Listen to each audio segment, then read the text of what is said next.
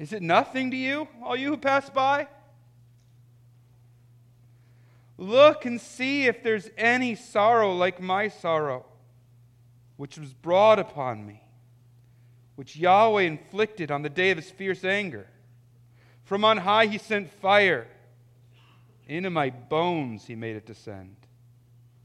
He spread a net for my feet. He turned me back. He has left me stunned, faint all the day long. My transgressions were bound into a yoke. By his hand they were fastened together. They were set upon my neck. He caused my strength to fail. The Lord gave me into the hands of those whom I cannot withstand. The Lord rejected all my mighty men in my midst. He summoned an assembly against me to crush my young men. The Lord has trodden as in a winepress the virgin daughter of Judah. For these things I weep. My eyes flow with tears. For a comforter is far from me, one to revive my spirit. My children are desolate, for the enemy has prevailed. Zion stretches out her hands, but there's none to comfort her. Yahweh has commanded against Jacob that his neighbors should be his foes, Jerusalem has become a filthy thing among them. Yahweh is in the right, for I have rebelled against his word. But hear, all you peoples, and see my suffering. My young women and my young men have gone into captivity. I called to my lovers, but they deceived me. My priests and elders perished in the city while they sought food to revive their strength. Look, O Yahweh, for I am in distress. My stomach churns, my heart is wrung within me because I have been very rebellious. In the street, the sword bereaves. In the house, it's like death. They heard my groaning, yet there's no one to comfort me. All my enemies have heard of my trouble. They are glad that you've done it. You've brought the day you announced. Now let them be as I am. Let all their evil doing come before you, and deal with them as you've dealt with me because of all my transgressions. For my groans are many, many, and my heart is faint. You can be seated as we pray.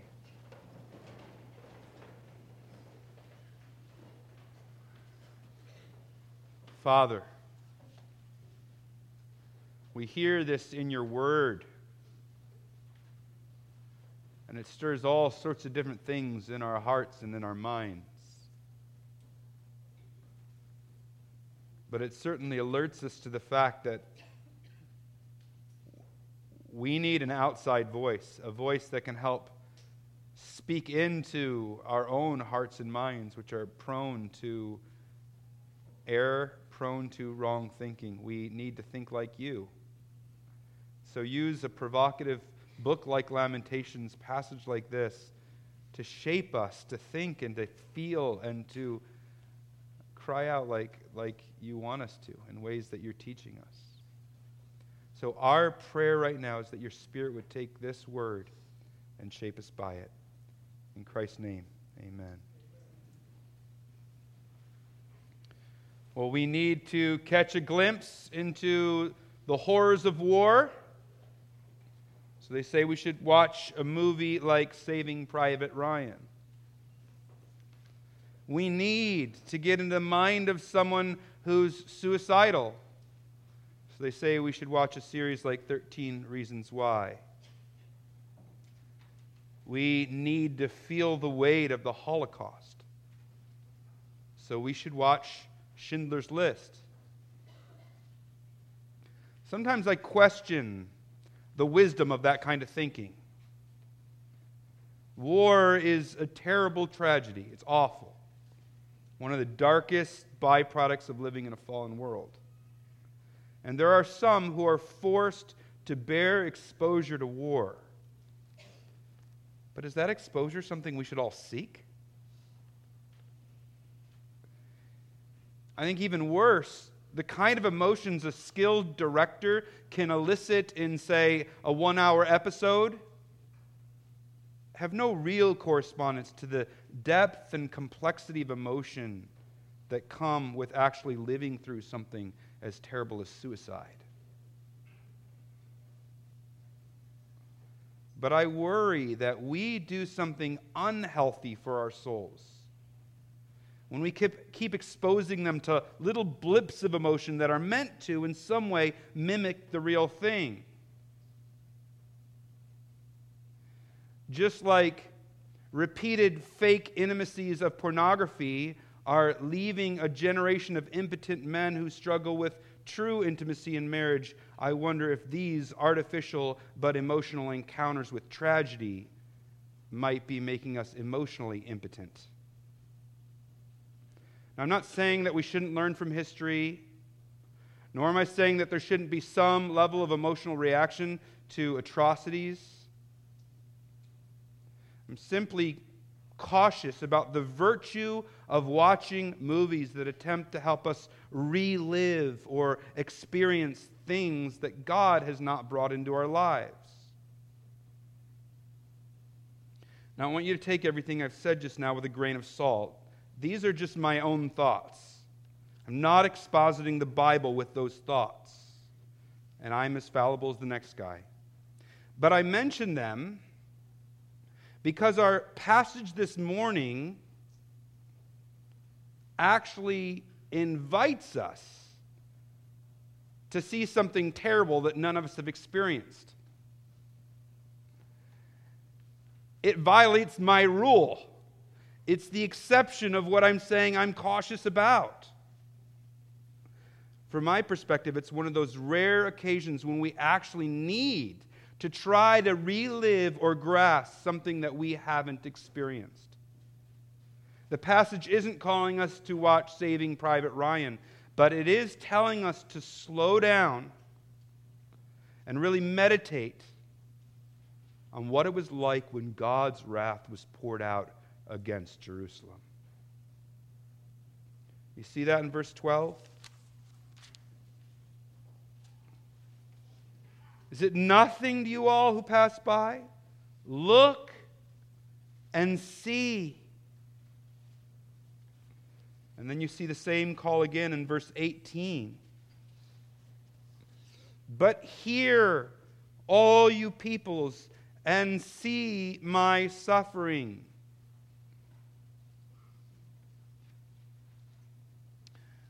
This section of the poem that runs from 12 to 19 is bookended with a call to look and see. It's an invitation to us to behold. It's telling us we need to slow down and consider just how awful God's judgment was upon Jerusalem.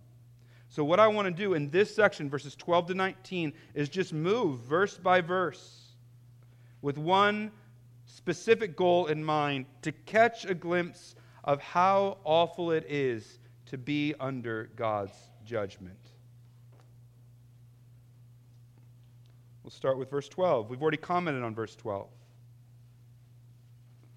I want to add that it's clear that what happened to Jerusalem was done by the Lord or Yahweh Himself.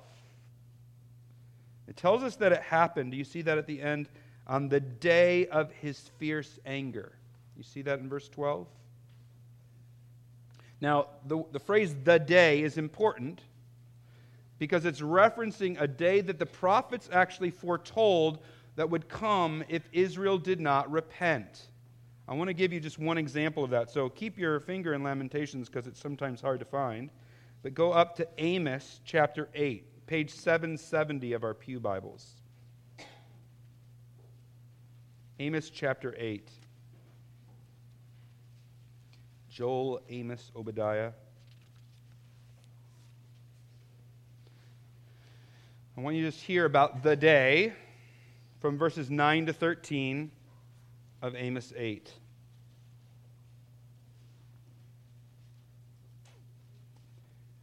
Amos 8, 9 to 13. And on that day, declares the Lord Yahweh, I will make the sun go down at noon and will darken the earth in broad daylight. I will turn your feasts into mourning and all your songs into lamentation.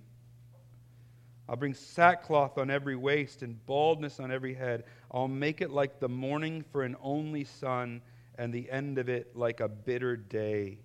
Behold, the days are coming, declares the Lord Yahweh. Well, I will send a famine on the land, not a famine of bread, nor a thirst for water, but of the hearing of the words of Yahweh. They shall wander from sea to sea, and from north to east and they shall run to and fro to seek the word of Yahweh, but they will not find it. In that day, the lovely virgins and the young men shall faint for thirst.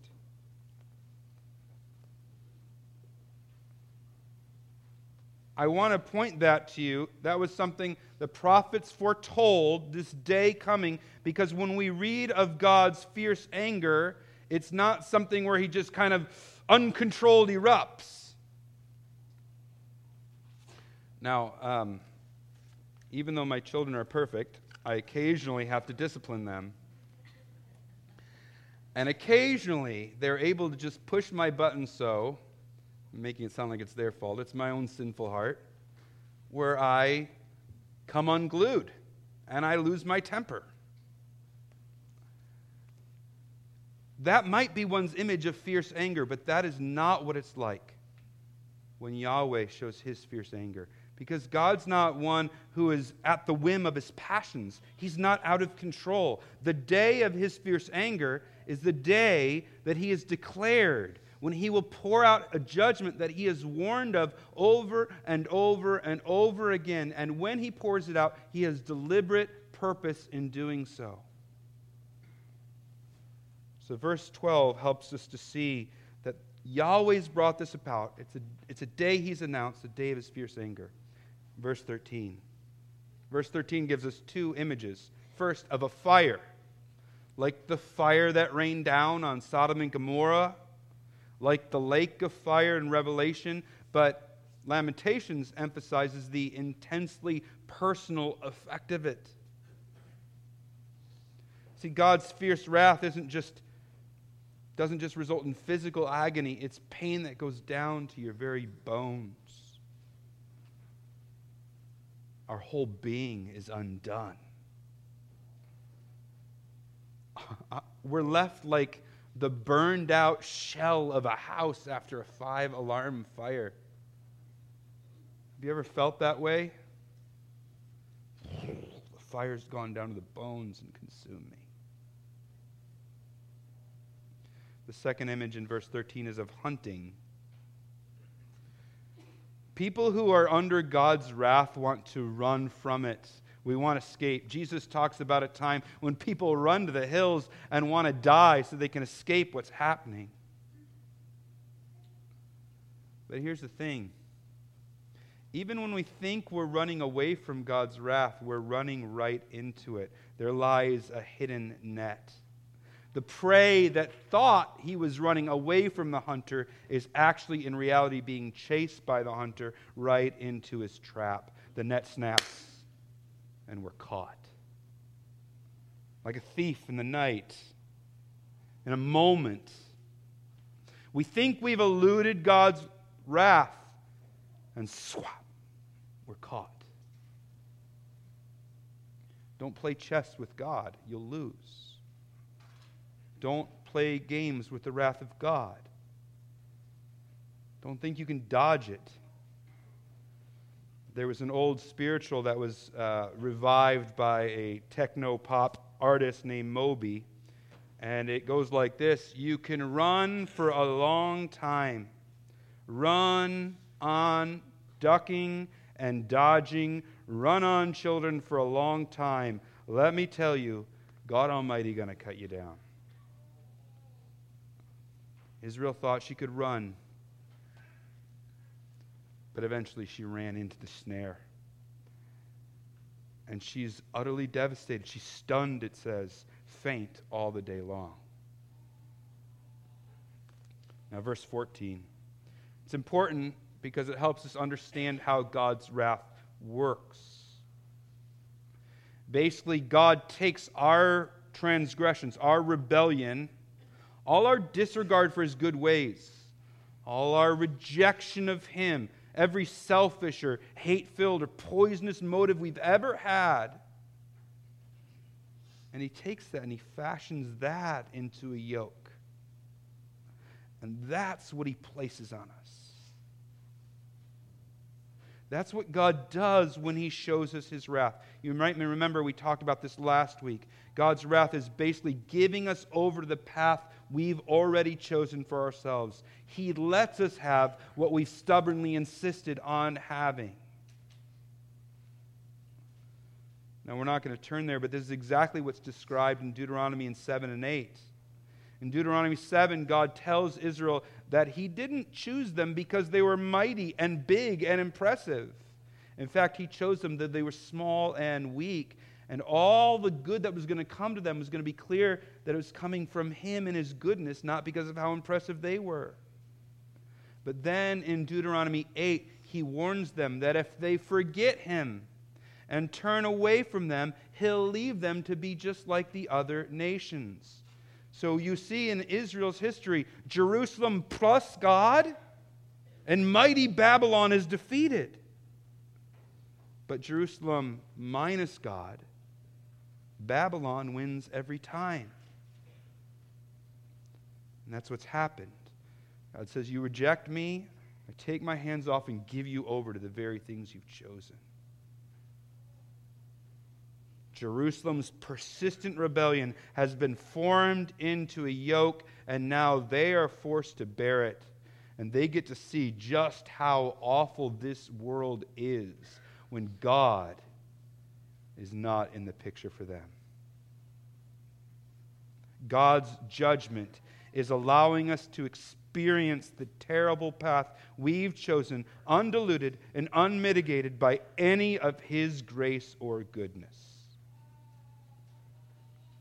We choose to reject God, and we will one day know what a godless world looks like. And it's bloody, and it's lonely, and it's unjust. It's agony. There's verse 15. In verse 15, we watch as God brings down Jerusalem's most capable warriors Jerusalem's strongest are no match for God. But then in the end, the end of the verse, the language becomes graphic. You have to understand what Babylon had just done to Jerusalem, right? They just come in, everyone's starving. No one has any strength left because the blockade Babylon has put on the city has cut off the food for a long time, maybe a year. People are dying of hunger in the streets. And then finally, the Babylonians break through and they just kill and slaughter. And so the person writing this is looking out of the streets that are literally running with blood. And the imagery that comes to mind is it's like a wine press.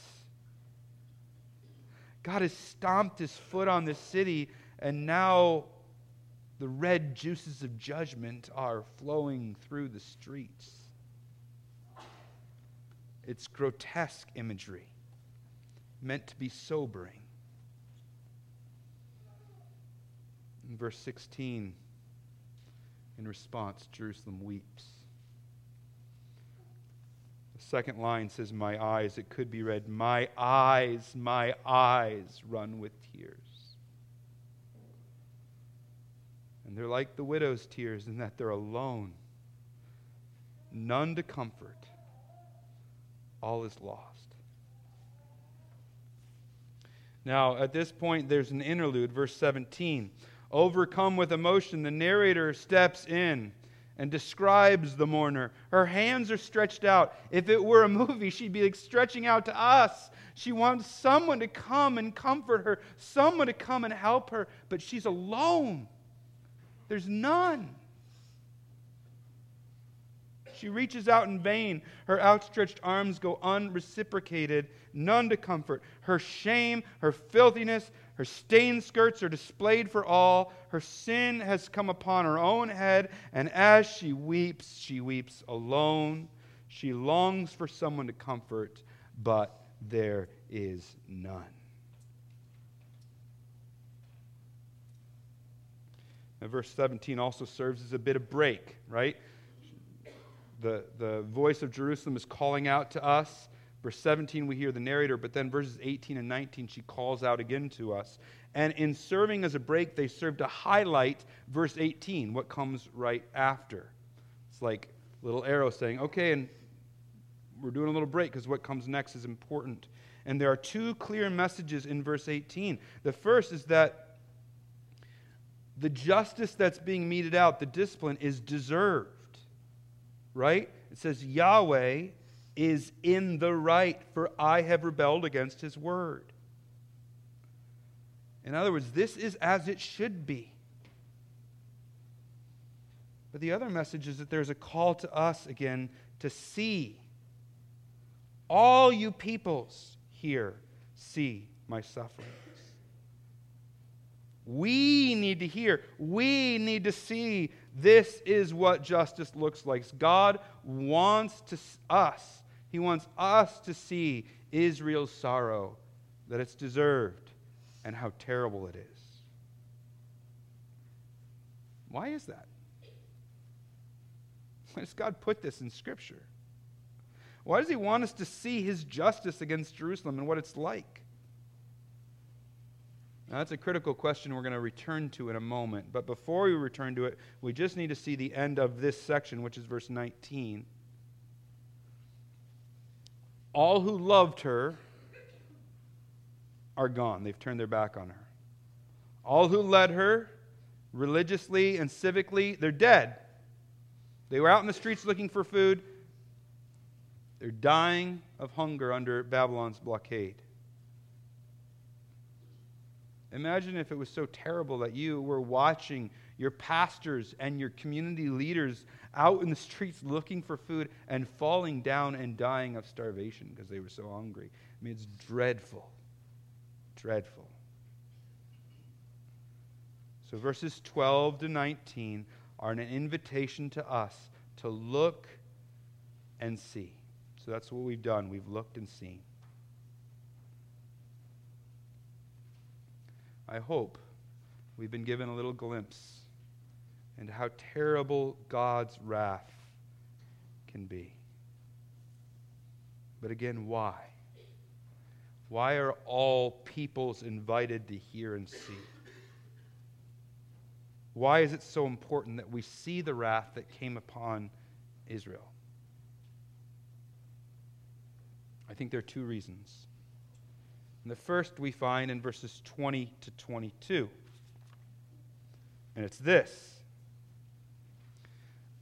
The day of judgment for Jerusalem is just a foretaste of the day of judgment that will come upon all.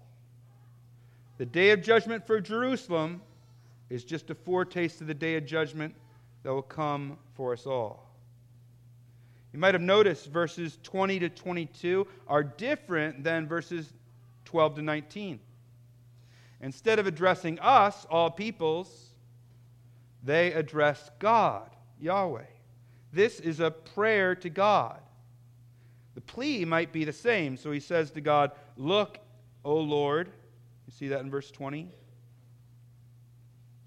His stomach's churning, his heart is wrung, so he's expressing the same agony and asking Yahweh to see that.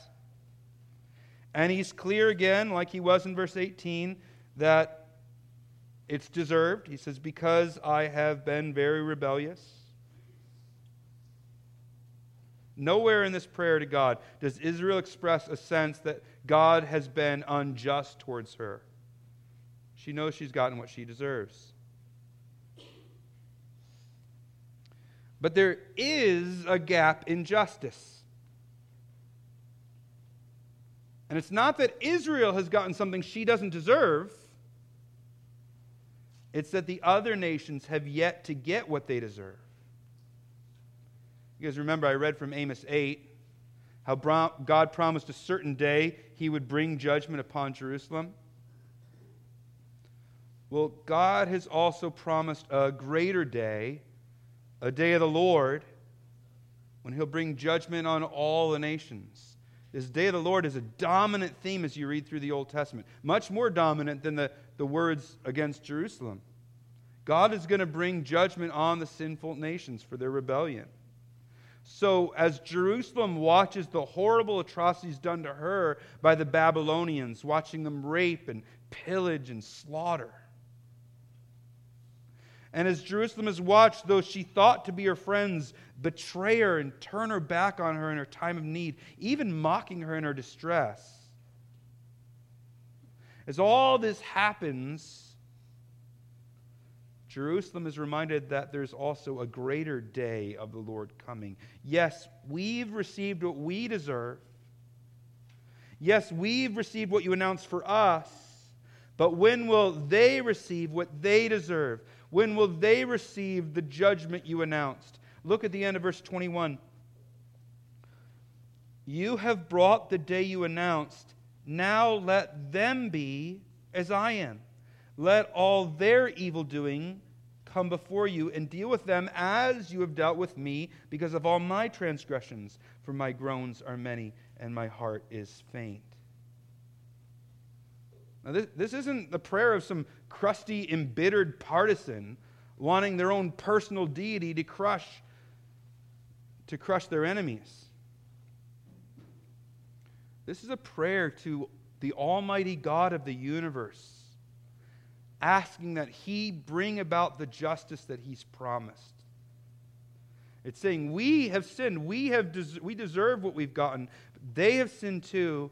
May they get what they deserve. The longing for justice,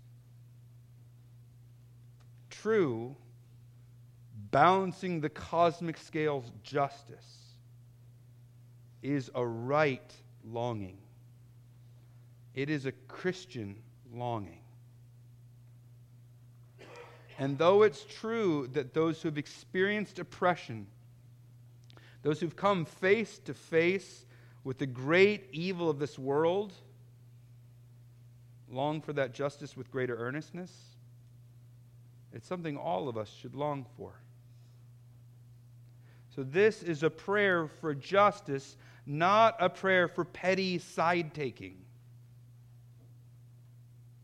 But I also think it's something more. Given that it comes on the heels of the appeal for all peoples to look and see what happened, I think there's something more happening here. I think the same nations, the same all peoples that were invited to see how terrible Israel's suffering was,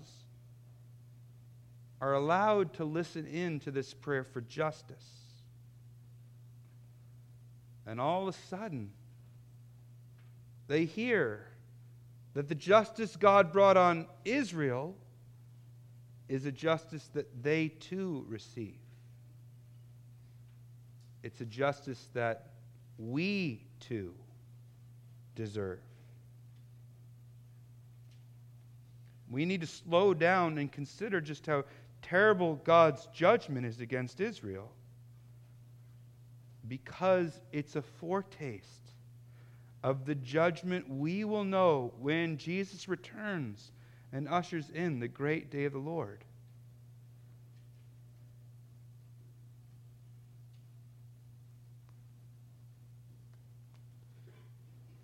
Revelation 18 describes Babylon as her who was once queen, who's become a widow, just like Jerusalem in Lamentations 1 1.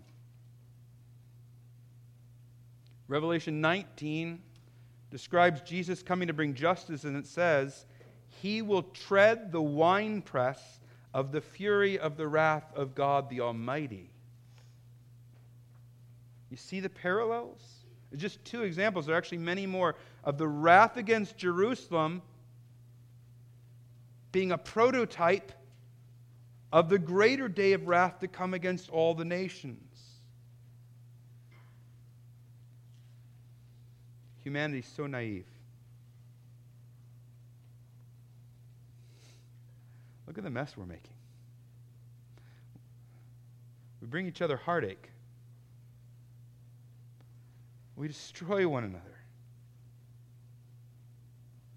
We make a mess of the world. And yet we just glibly float along, thinking we're never going to face judgment for our rebellion. But God's prophets have been clear. And God has preserved their prophetic word for us to hear. Our rebellion will be judged. The day of the Lord will come. The results will be terrible. Take the agony of Jerusalem on the pages of Lamentations and then multiply that by eternity.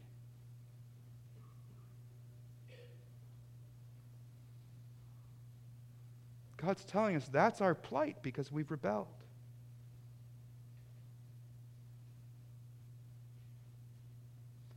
Nobody in this room can say they have not been warned.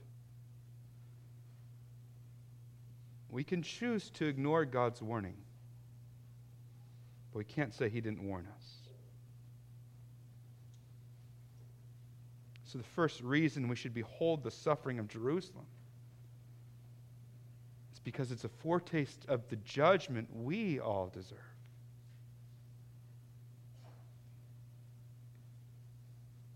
But there's also a second reason. A reason that has everything to do with Handel's Messiah. In the mid 18th century, Charles Jennens handed his libretto that he'd written to his friend George Handel. Now, a libretto was a set of words, lyrics really, that told a story.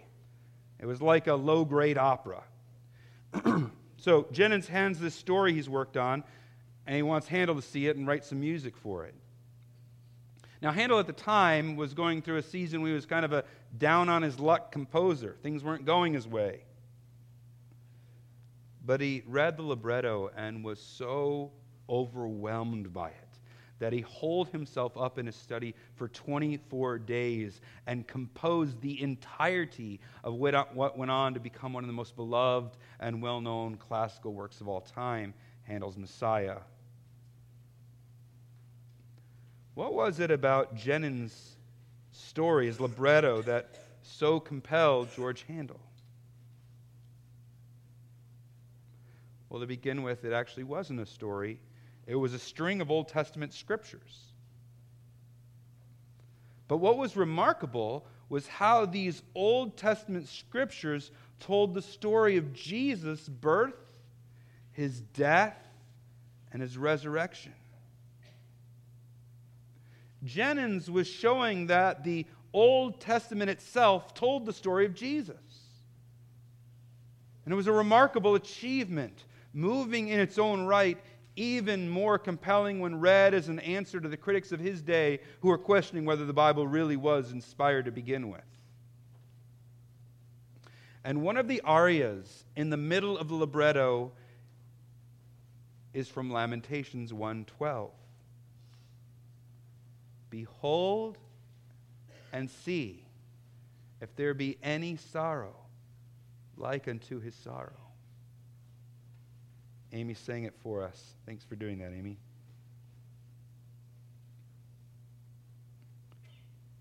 But here's the problem. The passage 112 that we've just studied isn't about Jesus. It's about Jerusalem's sorrow after Babylon crushed her. Yet Jennens has it sung about Jesus' death. Is Jennens right to do so? Is that a legitimate connection? I'm convinced it is.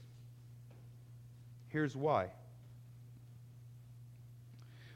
We're here being invited to see a picture of God's wrath being poured out. The invitation is to see how terrible it is to be under God's wrath, especially when God's treasured possession is the one under his wrath.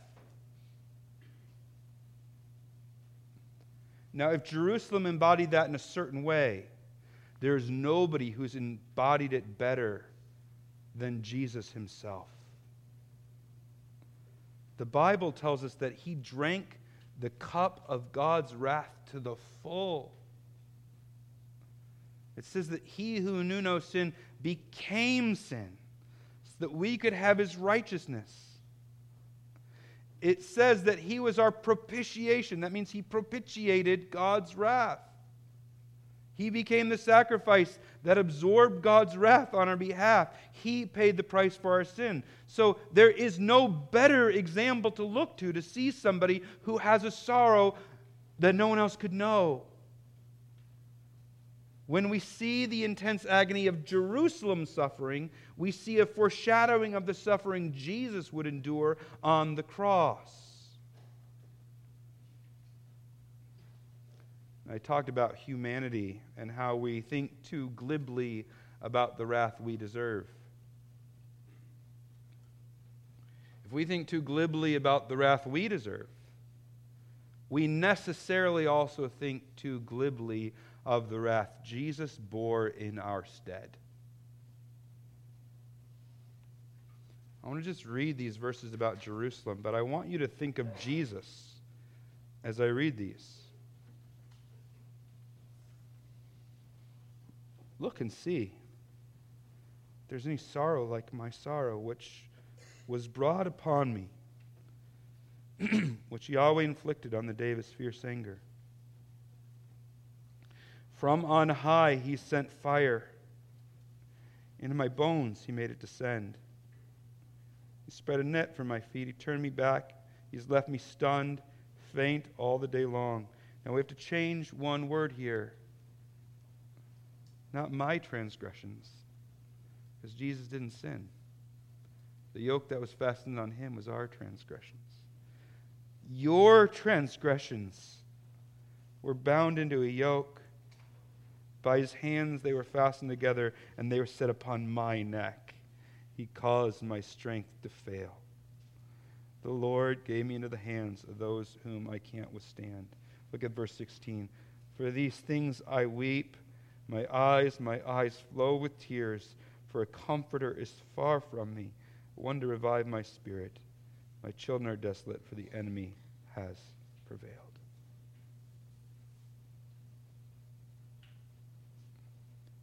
When Jesus was drinking the dregs of the cup of God's wrath, the sky went dark. He cried out in agony, My God, my God why have you forsaken me? All his friends betrayed him, turned their back on him. He had none to comfort. He was widow Israel. He had to bear the agonizing consequence of sin alone. The eternal Son of God, forsaken by the Father so that he could bear what we deserve. His bones burned hot under the Father's wrath, so that our bones would not have to burn. He bore the yoke of our transgressions, heaped upon him all the sins of humanity, so that we would not have to bear that yoke. This is what Jesus did for us. Behold and see if there be any sorrow like unto his sorrow.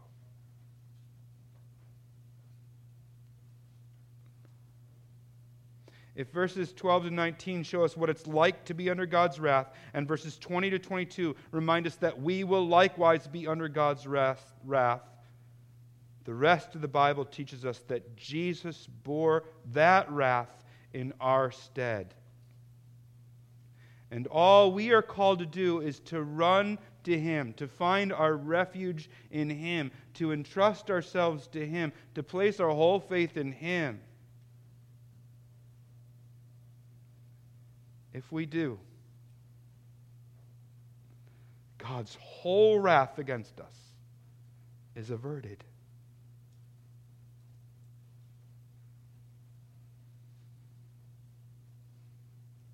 We do need to slow down and consider God's wrath. We need to see what it is that our sins deserve. And we need to see what our Savior endured for us. Behold and see if there be any sorrow like unto his sorrow. Let's pray. Oh, Father, in our day and age, we almost never slow down and think about wrath. We never think about what we deserve because of our rebellion. We're just told to think we're great, think good thoughts about ourselves, believe in ourselves, and everything will be okay with the world. What a lie. So you've appointed for us to stop now and consider a really weighty topic, but one that's important. Thank you for that. Help us to really slow down and consider. Help us to grasp all the way to wrath. Pray in Jesus' name. Amen.